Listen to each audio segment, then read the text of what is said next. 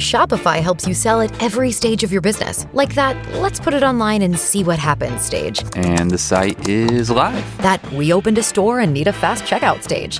Thanks. You're all set. That count it up and ship it around the globe stage. This one's going to Thailand. And that, wait, did we just hit a million orders stage? Whatever your stage, businesses that grow grow with Shopify. Sign up for your $1 a month trial at shopify.com slash listen.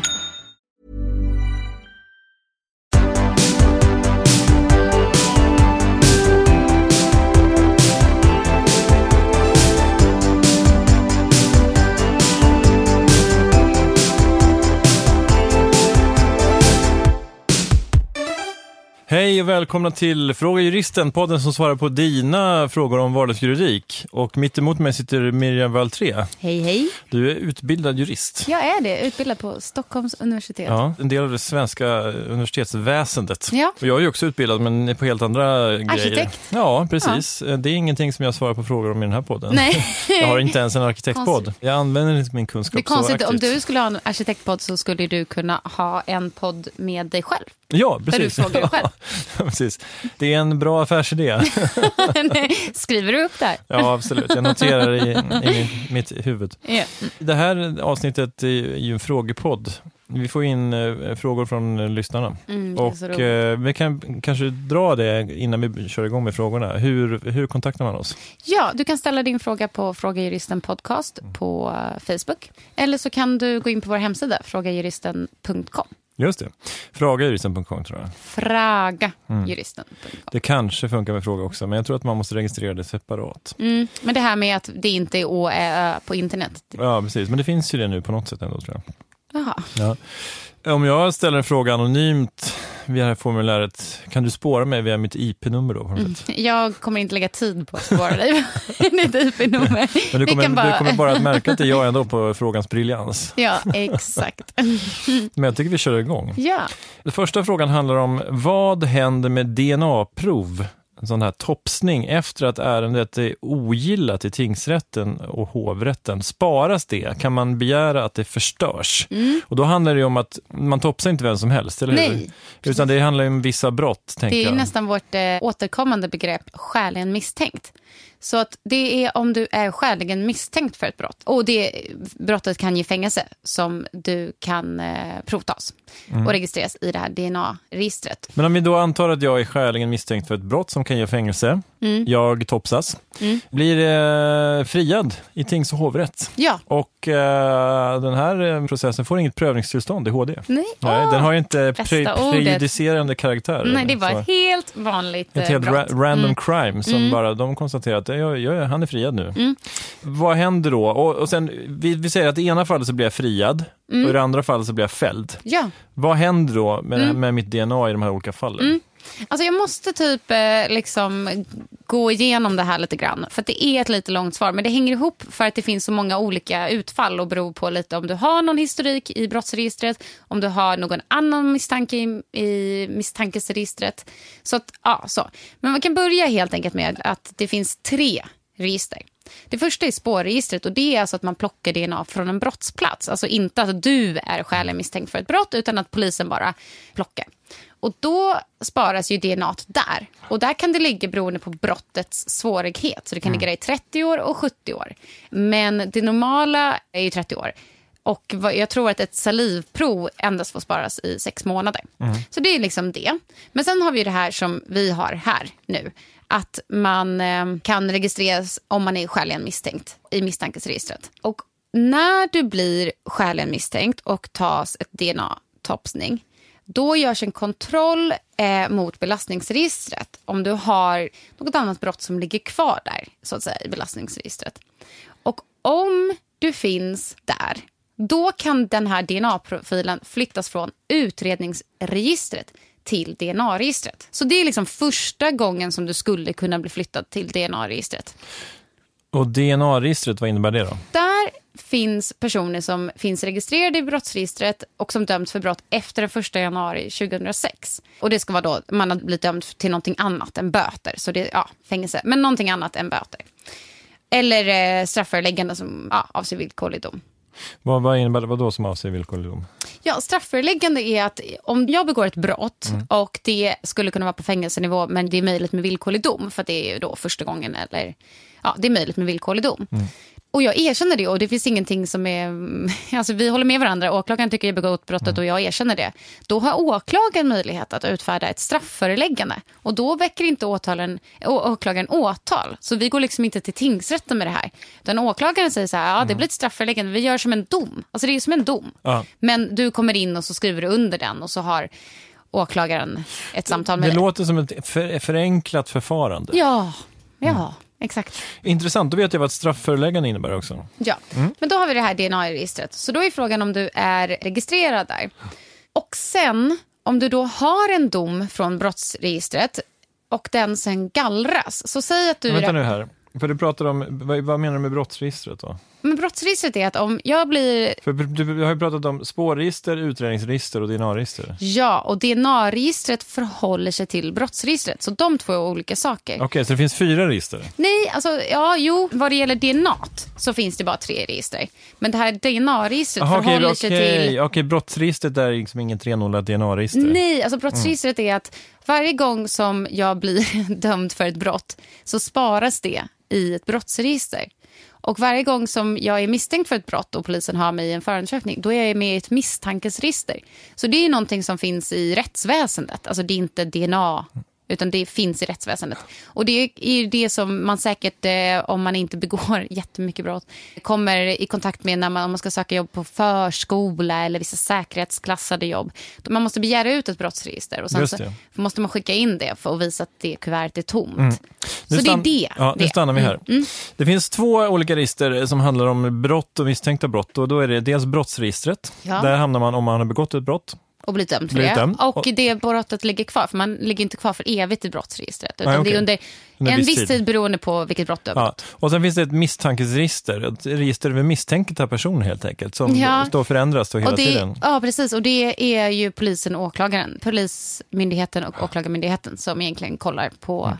Och det kan i och för sig komma upp under en tingsrättsförhandling också. Just. Men, Ja. Och så har vi de här tre DNA-registren. Då. Det finns spårregister, utredningsregister och DNA-registret. Ja. Mm. Tack, det var en bra förtydling där av äh, detta register äh, Morsbit som vi har. Just det, det är ju rätt komplext kan man säga då. Ja, det är därför som det inte är en helt enkel fråga, för allt det här förhåller sig till, till allt hela tiden. Så. Om du är skäligt misstänkt för ett brott och sen märker man att ja, men du är dömd för ett annat brott, ja då kan det här sparas. Men om du sen, det här em, brottet försvinner ur brottsregistret, ja då ska du gallras ur DNA-registret. Just det. Och Och kan man då begära ut registerutdrag själv för att se om man verkligen är gallrad då? från DNA-registret. Ja. Ja, du har nog tillgång att få ta del av det. Så det, det ska man nog kunna göra. Men det ska ju ske automatiskt, så du behöver inte säga till, för det var ju den andra delen sen i frågan. Du behöver inte säga till för att de ska gallra, utan det ska ske. Just det, men så det finns egentligen ingenting som man själv kan göra utan det finns fastställda regler för i vilka situationer man får ta DNA-prov och hur länge de får sparas i olika register kan man säga. Exakt. Så, så för att svara på den här frågan att om personen nu blir friad i tingsrätt och hovrätt och inte finns i misstankesregistret eller brottsregistret, ja då ska han in, det här DNA inte ligga kvar i DNA-registret utan det ska gallras. Just det, och det kan ju vara en hon också. Det kan vara en hund. Det är ju bara- flest män som begår brott, men Ja, eh, jag, jag glömde bort vad det var som, Ja. eh, vad det var för som fråga. Ja. Det kan vara en hon också. Exakt. Men då är, då är vi färdiga där, eller hur? Ja. Tack Miriam för det här svaret.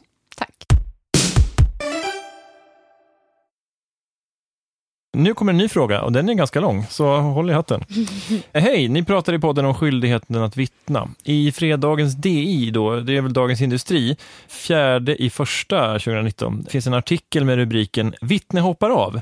Det rör en jaktbrottsutredning mot miljardären Carl Hedin, där ett vittne valt att inte längre medverka i utredningen. Enligt artikeln finns bestämmelser i rättegångsbalken som säger att en närstående, som vittnet i det här fallet beskrivs som, inte behöver vittna och åklagaren kan då inte heller använda sig av de förhörsuppgifter som vittnet eventuellt hunnit lämna. Jag hade för mig att det fanns en regel som sa att all känd information ska användas vid en rättegång oavsett hur den kommit fram. Och sen kommer då mina frågor. 1. Stämmer att ett vittne kan vägra att delta i en förundersökning och eller rättegång enligt ovan? Antar jag då att om det är liksom en närstående. Då. 2. kan en vittnes nära relation till någon part i målet göra att vittnet anses vara jävigt och därför inte får delta i förundersökningen, rättegången? Och 3. blir all kunskap ett avhoppat vittne dittills lämnat ogiltig och hur bedömer man det här mot exempelvis andra gradens information? Det vill säga information som kommit fram med den första, nu eventuellt ogiltiga informationen som grund. Om det avhoppade vittnet till exempel sagt att person B vet något om det inte träffade, faller hela person Bs utsaga då också om man antar att polisen aldrig hade förhört person B utan det avhoppade vittnets information. Här var det frågor! Det är bra, det är bra grejer. Det är väldigt bra frågor. Det jag gissar jag att det här är en eh, hovrättsassessor som har skrivit det här. Nej, alltså faktiskt, eh, det tror jag nej, nej, Men det känns som att det är en eh, allmänbildad och Ja, bevandrad person som har skrivit Verkligen, det det är väldigt många bra frågor just för att det känns som att den här frågan lyckas eh, den här personen få ihop alla olika aspekter som faktiskt finns angående vittnesplikten och undantagen från vittnesplikten. Ska vi bryta ner frågan i sina beståndsdelar då? Ja, eh, det första som den här personen är inne på det är ju när han eller hon säger jag hade för mig att det fanns en regel som sa att all känd information ska användas vid en rättegång oavsett hur den kommit fram. Och det här har vi pratat om innan också, just det här med fri bevisprövning. Och det är ju det som gäller i Sverige. Men det finns eh, begränsningar i en brottmålshuvudförhandling eller en brottmålsprocess. Och det är lite olika principer. Regeln om bästa bevisning, omedelbarhetsprincipen och muntlighetsprincipen. De får gärna förklara lite mer. Ja, de är liksom väldigt besläktade så, men principen om bästa bevismedel är att det är den säkraste formen av bevisning som ska användas. Så har man olika former, att man har att ett vittne skriver ner vad den har sett och att ett vittne kan komma och berätta, ja då ska vittnet komma och berätta. Då ska man använda den bästa formen. Sen den andra är omedelbarhetsprincipen och det är alltså rättegångsbalken har som krav på att rätten ska avgöra målet på vad de har sett och hört under huvudförhandlingen. Alltså, det är bara det som är under huvudförhandlingen som rätten får avgöra målet. Okej, det de har läst i förundersökningen ska ju inte ha någon De ska betydelse? inte läsa ens förundersökningen Nej, okej. innan. Utan Nej. de ska Får de det? Nej, de ska inte läsa förundersökningen innan utan åklagaren ska presentera, både åklagaren och försvararen skickar in i förväg vilka sidor de kommer hänvisa till. Och då är det klart att man kanske kan förbereda sig och, och kolla på de sidorna. Men, men alltså, de ska inte läsa utan de ska få det presenterat på plats. Att de inleder och så håller åklagaren alltså yrkanden, grunder och inställning och sen så håller åklagaren en sakframställan och då går åklagaren igenom att på sidan 7 sitter vi bilder på mordvapnet, på sida 8 så har vi blåmärken och där kan man se att man har ryckt ut en tuss, bla bla bla bla. bla. Och sen hade du den här muntlighetsprincipen också. Och så var det muntlighetsprincipen och det är vittnen och parter ska höras muntligen. Mm. Så de här tre begränsar ju den här fria bevisprövningen men det är inte heller rätt ord att det begränsar men det är principer också som ska eh, följas. Men om vi går in på hans frågor då, där med första frågan då. Stämmer det att ett vittne kan vägra att delta i en Ja, förundersökning? där känns det som att jag vill vara väldigt tydlig med och det var ju också även i en brottmålsrättegång att om du blir kallad till en huvudförhandling, då ska du infinna dig. Då har du ingen så möjlighet att vägra. Utan det är ju det som den här frågeställaren är inne på, att eh, det är ju vissa grupper som är undantagna från det här. Så att om du blir kallad till en rättegång eller ska delta i en förundersökning så kan det vara så att det kan få följder för dig om du inte om du vägrar. Men däremot så har lagen gjort det möjligt för dig att vägra och i de fallen så får du vägra. Men det är ju när lagen säger det. I vilka fall kan jag göra det då? Ja, då är det de som är undantagna från vittnesplikten. Framgår också av rättegångsbalken. Då är det part i målet, alltså de hörs inte under ed. Och så är det då det här som den här frågeställaren har uppmärksammat, en nära släkting till den åtalade. Mm, vad innebär det då? Nära släkting? Ja, det är make, maka, barn. Precis. Föräldrar? Ja, föräldrar tror jag inte heller behöver lägga, avlägga vittnesed. Nej. Mm. Ingift faster? Ja. Någonstans måste vi dra en gräns. Någonstans måste vi dra en gräns. Det handlar ju om att man kan ju höras i en rättegång också utan att avlägga vittnesed. Så att det finns någon gräns där. Intressant, okej. Så det finns olika grader av, eh, av vittnesmål också? Absolut. Fler eh, undantag då? Andra grupper som är undantagna i vittnesplikten är man kan vara undantagen om man är under 15 år. Man kan vara undantagen om man lider av en psykisk störning. Och eh, även om man omfattas av tystnadsplikt eller sekretesshinder. Det kan vara läkare, sjuksköterskor och psykologer. Och det beror också alltså, på vad som stadgas i lag. Alltså när och hur och som de är undantagna tystnadsplikten. Men har det med brottets eh, grovhet att göra till exempel? Eller, eller spelar Alltså det det, roll? Ja, det kan spela roll och det kan vara andra grejer. I vissa fall så stadgas det om att det krävs samtycke från personen i fråga för att det ska vara godtagbart. Och, ja, det är lite olika. Det finns ganska många olika regleringar kring när och var och hur och vilken grupp det är och sådär. Men det kan ha att göra med brottets Mm. grovhet. Okej, så nära släktingar under 15 år, part i målet, psykisk störning i vissa fall, tystnadspliktiga yrken. Men innebär det att personer som är undantagna från vittnesplikten, är det så att de inte behöver vittna eller är det så att de inte får vittna? Precis, det tyckte jag också var en bra fråga. Det är ju faktiskt så att det finns ingenting som säger att de inte får vittna. Det är bara då helt enkelt att de inte behöver. Och I det här fallet var det väl någon som hade valt att den inte ville vittna. Då behöver den inte. Men, men det är inte så att man inte får. Alltså, Nu är vi inne och pillar i detaljnivå, men om då eh, jag blir kallad till en rättegång och jag hävdar då till exempel att jag är släkting till den Mm. eller under 15 år, måste jag på något sätt Då ska du egentligen infinna dig där. För det är ett budskap jag ändå verkligen vill föra ut. Att om du blir kallad så är det bästa för dig att komma dit. För att konsekvensen kan bli vite och i, alltså i något sånt extremfall så kan det bli att man häktas. Okej, Men du kan ju komma dit och så kan du säga så här, hej jag är släkting bla bla bla, så jag vill inte vittna, jag ska inte avlägga vittnesed och jag vill inte svara på några frågor. Eller så kan du försöka kanske ta det med dem innan, men har du fått en kallelse så ska du infinna dig. Och sen kan du förklara för rätten hur du anser att det ligger till och att du inte har någon skyldighet att just det. Och sen fråga tre då, det här med om ett vittne då A har, har lämnat information som har lett till liksom att man har fått kontakt med vittne B eller någon annan bevismaterial. Om vittne A's vittnesmål på något sätt då liksom ogiltigförklaras eller att den hoppar av på grund av att den då skulle vara det är min, det är min mor Ja. som, är, som är åklagare, jag hoppar av. Ja. Försvinner den bevisningen då? Nej, alltså om man hör person B och man anser att person Bs eh, vittnesmål, att man vill ha det med i rätten, den är kvar. Alltså det finns ingenting. Däremot så skulle man väl kunna tänka sig något så här intrikat fall där Bs vittnesuppgifter kanske inte blir lika, alltså de behövde As också, men då kan ju B få vittna om vad den anser att A har sagt. Det kan man ju vittna om. Så att nej, nej, nej, alltså det är inte så att Bs, att det skulle bli ogiltigt och det hänger väl eh, ihop med principen om fri bevisprövning också. Men då vet vi lite mer om det här med skyldigheten att vittna. Är det någonting mer som bör tilläggas? Jo, men alltså en grej som jag tänkte på också det här med att eh, om man ringer in och eh, anmäler ett brott som vi pratade om i, för något avsnitt sen, så är det ju också att eh, man kan göra sitt nummer skyddat. Så man ringer in från skyddat nummer, det tror jag att man kan göra. Och så ringer man och så säger man inte sitt namn. Ja, då har man ju liksom köpt sig själv den här tiden. Men om man inte gör det så finns det fall då åklagaren har alltså spårat numret till den som har ringt in. Vad jag vet är inte det liksom jättevanligt, men, eh, men det finns fall. Och då kan man ju träffas av vittnesplikten. Just det, så bara för att man inte säger sitt namn så innebär det inte att man är Det är helt... inget absolut skydd. Så. Men om man ringer från en så kallad burner, Ja, och sen kasta telefonen. en ja, kontantkortstelefon? Exakt. Ja, men då så ska du också eh, på... gå runt på stan med en burner när du ser ett brott. Alla borde så då ha har vi en annan problem, problematik kanske. Men däremot så kan man väl ringa, är inte så här fyrkant 33 fyrkant, alltså något sånt där, Okej. som blir skyddat nummer. Då får Ah. man, så att om jag ringer så blir det skyddat. Intressant. Ja. Ja. men det är ju, en, det är ju väldigt, väldigt hypotetiska resonemang. Ja, men ja, det är ju återigen då, alltså av stor vikt om man då ser ett brott som är av den arten som... Att man tänker att man skulle kunna vara i riktigt stor fara om man Exakt, om det så. handlar om organiserad brottslighet till Mm, exempel, där man vet mm. att de, de brottslingarna liksom skyr inga medel. Inga medel där. Ja.